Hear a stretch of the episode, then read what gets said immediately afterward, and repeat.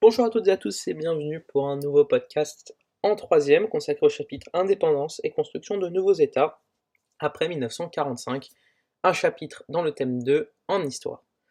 Voilà, j'espère que vous allez bien. Je vous rappelle que vous pouvez trouver de nombreux documents et vidéos sur le site www.histoiregéographie.net. Les liens sont en description de la vidéo pour ceux qui sont sur YouTube ou en tapant www.histoiregéographie.net pour ceux qui sont sur Twitch. Très bien, dès 1945, les colonies réclament leur indépendance au nom du droit des peuples à disposer d'eux-mêmes, soutenu par les deux grands et par l'ONU. Alors les deux grands, ce sont les USA, les États-Unis, et l'URSS, l'actuelle Russie. Les types de décolonisation seront notre première partie. Alors, les décolonisations négociées, par exemple en Inde en 1947, les nationalistes, notamment Gandhi, utilisent, usent des moyens pacifistes comme le boycott, le setting, etc. L'indépendance débouche sur une division de l'Inde en deux, des déplacements de population et des territoires contestés. La quasi-totalité des colonies françaises d'Afrique subsaharienne obtiennent leur indépendance par concertation en 1960. Les indépendances obtenues par la guerre, donc il y a par exemple en Algérie, la France ne veut pas renoncer à cette colonie de peuplement. Fin 1954, le FLN qui est le Front de libération nationaliste, qui est un mouvement indépendantiste algérien, organise des attentats et une guérilla. La France envoie l'armée afin de, je cite, rétablir l'ordre. La guerre s'achève avec la signature des accords d'Évian en mars 1962. Voyons maintenant un grand 2 avec les nouveaux États sur la scène internationale. Ces nouveaux États sont confrontés à de multiples problèmes, révélateurs de leur retard de développement, mais surtout ils obtiennent leur indépendance en pleine guerre froide et craignent de retomber sous l'influence d'un des deux grands, l'USA ou l'URSS.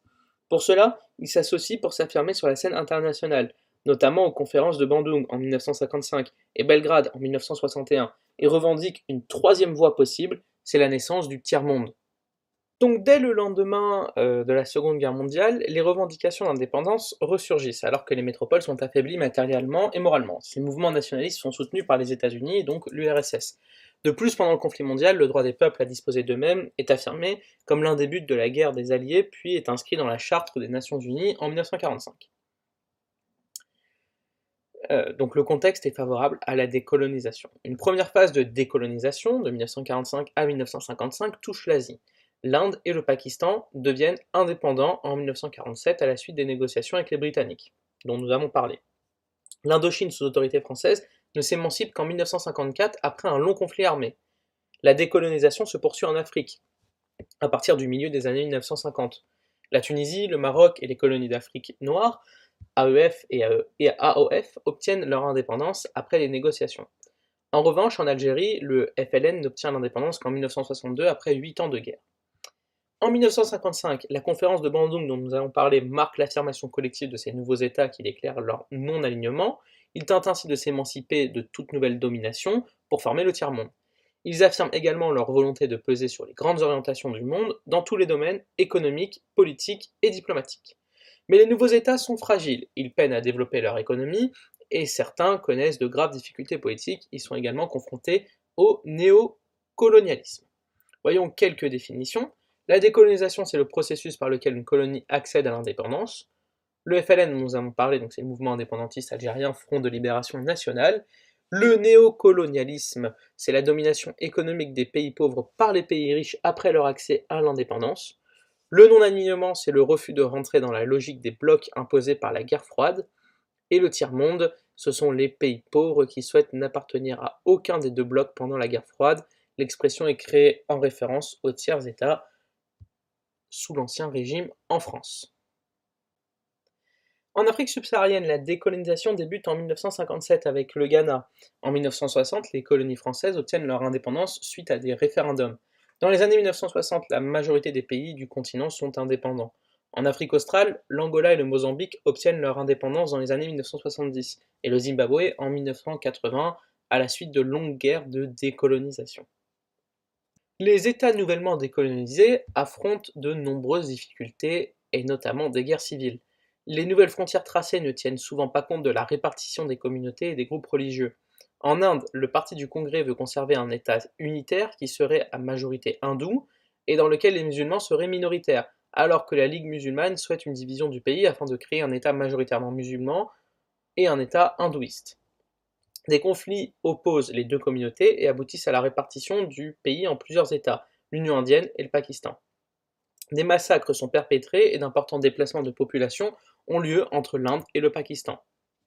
Dans de nombreux États, des dictatures s'installent, profitant de la faiblesse de ces nouveaux États, des hommes monopolisent le pouvoir, développent un culte de la personnalité et interdisent les partis politiques d'opposition. Au Congo, par exemple, un coup d'État est mené avec le soutien de la CIA pour chasser le gouvernement de Lumumba, soutenu par l'URSS. Le dictateur Mobutu prend le pouvoir. Les États nouvellement indépendants sont aussi confrontés au problème du sous-développement et notamment le problème de l'alimentation. La croissance démographique de ces pays accentue les difficultés à satisfaire leurs besoins. Ces pays euh, rassemblent désormais les deux tiers de la population, ne produisent qu'un quart des ressources alimentaires de la planète. À ces difficultés s'ajoute l'instabilité politique. De plus, la, colonisation a déstabilisé ces pays, dont l'économie s'est organisée pour répondre aux besoins des métropoles. Les pays continuent de vendre leur production aux anciens pays colonisateurs et leur achètent des produits manufacturés. Pour conclure, très sollicités pendant la Seconde Guerre mondiale, les territoires colonisés réclament leur indépendance. Le nouvel équilibre international dans lequel dominent l'URSS et les États-Unis, favorable à la décolonisation, et la création de l'ONU est un élément favorisant cette dernière. Le processus de décolonisation commence en Asie puis en Afrique. Dans certains cas, il s'agit d'indépendance négociée, dans d'autres cas, des guerres éclatent. Les nouveaux États sont cependant vite confrontés à des difficultés politiques, comme des guerres civiles et des difficultés économiques. Voilà, ce cours est maintenant terminé, j'espère qu'il vous a plu. On se retrouve très bientôt pour un nouveau podcast sur les chaînes YouTube et Twitch, et je vous rappelle que vous pouvez trouver des documents sur le site www.histoiregéographie.net. Je vous dis à très bientôt, au revoir.